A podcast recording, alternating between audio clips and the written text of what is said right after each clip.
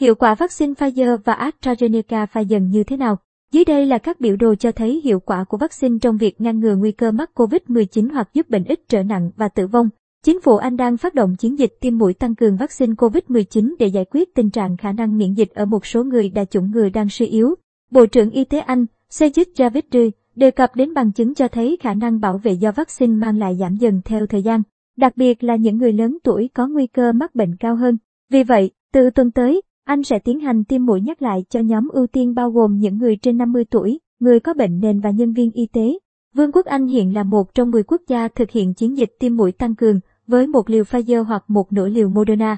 Nghiên cứu của Y tế Công cộng Anh vừa cung cấp thông tin về khoảng thời gian hiệu quả của hai loại vaccine phổ biến Pfizer và AstraZeneca với người từ 16 tuổi trở lên, bệnh có triệu chứng.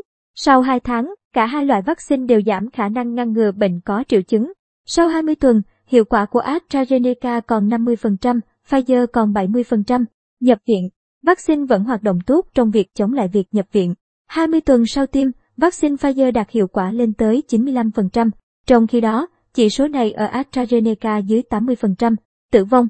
Cuối cùng, hai liều vaccine tiếp tục cung cấp khả năng bảo vệ cơ thể chống lại tử vong vì COVID-19. Chỉ số hiệu quả của vaccine giảm rất ít trong việc ngăn ngừa nguy cơ này.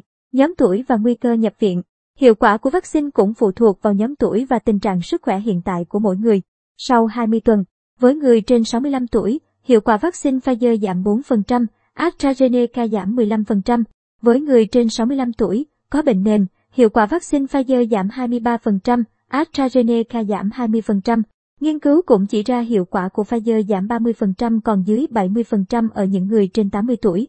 An Yên, theo Yahoo,